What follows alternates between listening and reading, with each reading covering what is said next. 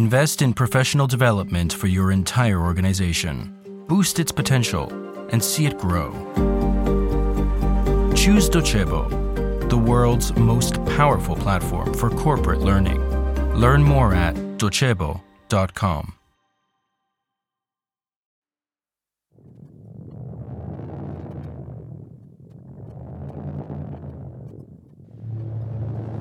Italy, October 9, 1963.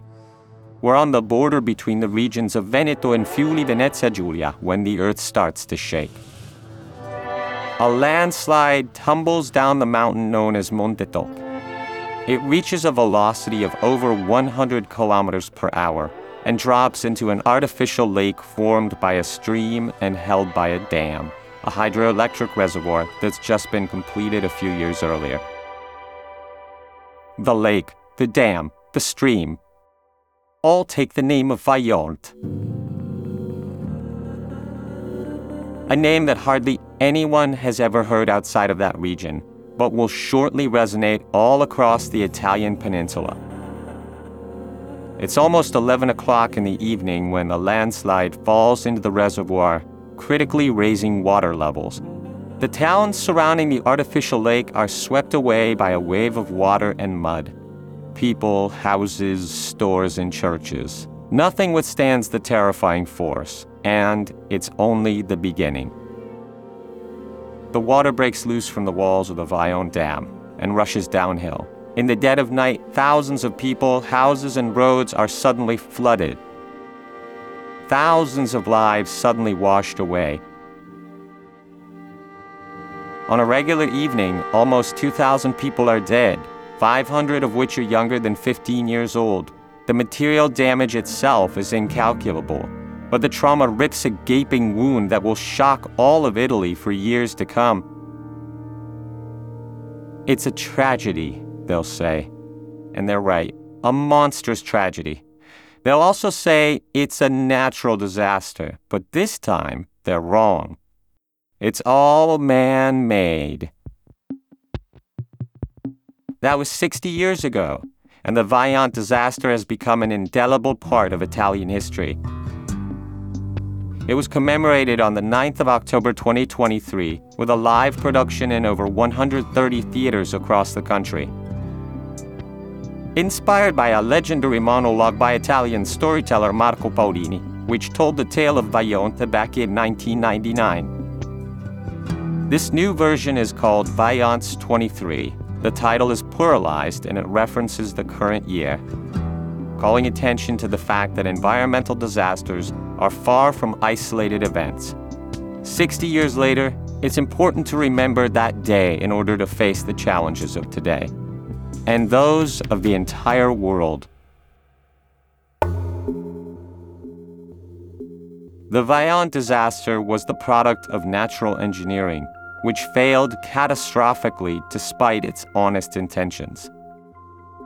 Still today, we need to approach nature with ingenuity and technical skill, measuring possibilities and accepting its limits. We must never forget the importance of balance, because to abuse nature is to suffer its consequences. As the value of water goes up and up, it seems almost as if humans are walking across the desert with just a small bottle, which they're carelessly pouring in the sand.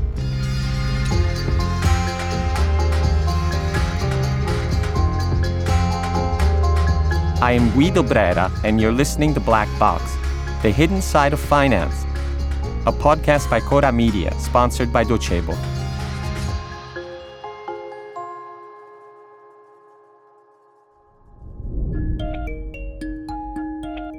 Despite this, we're well aware of how precious water is. In the Bible itself, the word water appears before the word light. Every ancient civilization has at least one god of water, and human civilization has always grown around waterways. The Tiber and Euphrates, the Nile, the Ganges, and the Tiber. Throughout history, humans have always gathered around water and built their relationships and their lives. Today, however, in the third millennium, we found ourselves facing something new: climate change. Temperatures are rising to the highest levels in human history. Only 2.5% of all water on the planet is drinkable, and most of this is held in Arctic glaciers. Or perhaps it's better to say that it used to be held in them, because the melting of these glaciers is a dramatic reality that's bound to destroy our future supply. Furthermore, global warming is causing water to evaporate at a faster rate, and this is causing desertification and flooding, on top of which climate change is leading to extreme levels of social inequality. Salt water is overtaking freshwater. And once again, the fault is our own and our blind quest for profit. Intensive farming, for example, is lowering the water table and allowing seawater to seep through. In Italy, this has been happening with the salt wedge of the Po River. And not so far away from there, the ice caps of the Alps have melted by 60% from 1850. The WRI is a UN science agency which follows climate change, and it has declared Italy at a high level of water stress, at the second worst level on a scale of 5. But what can be done? On the macro level, we need to work on infrastructures, which are often inadequate and can cause 42% of water loss on the national average.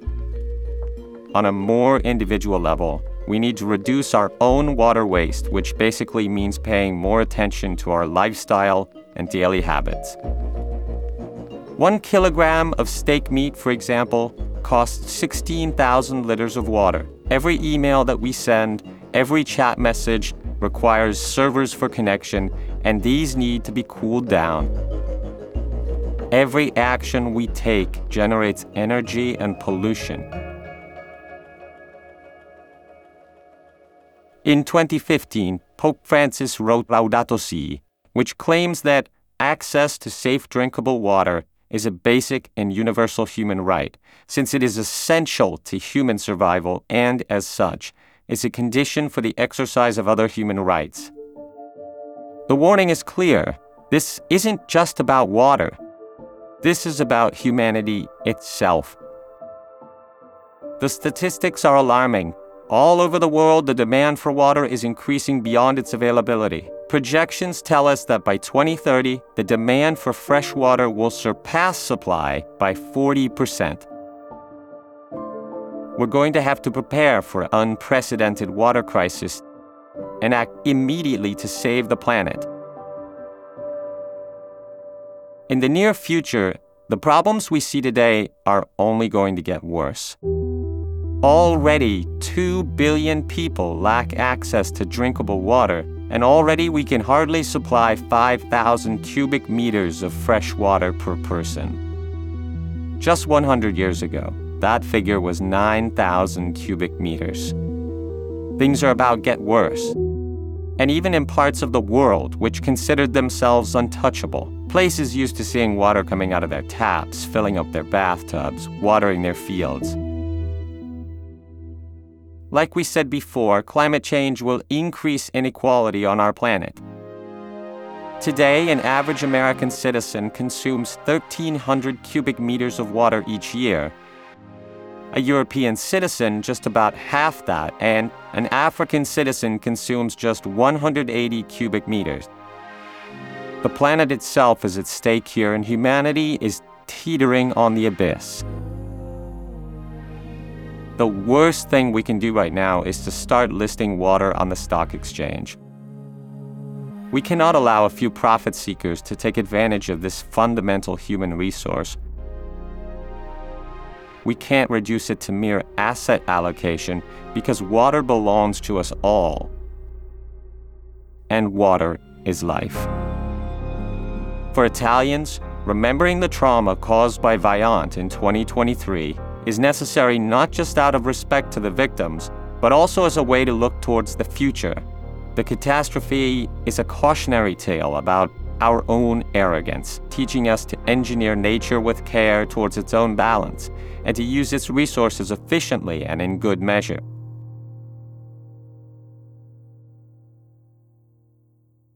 Otherwise, the consequences may be fatal, as they were that evening 60 years ago, and as they have been for all those other Vajonts, plural. The crisis we're looking at today is serious, and it's soon to become chronic. This we already know. Drinkable fresh water will become rarer and more difficult to access. We know this already. But we aren't acting on it. The more privileged parts of the world aren't changing their habits, and there aren't enough policies either. This water crisis is caused by the reckless use of raw assets, which treats the planet like a bottomless pit of natural resources. And all this, once again, fits perfectly within an economic system which prioritizes profit before environmental sustainability.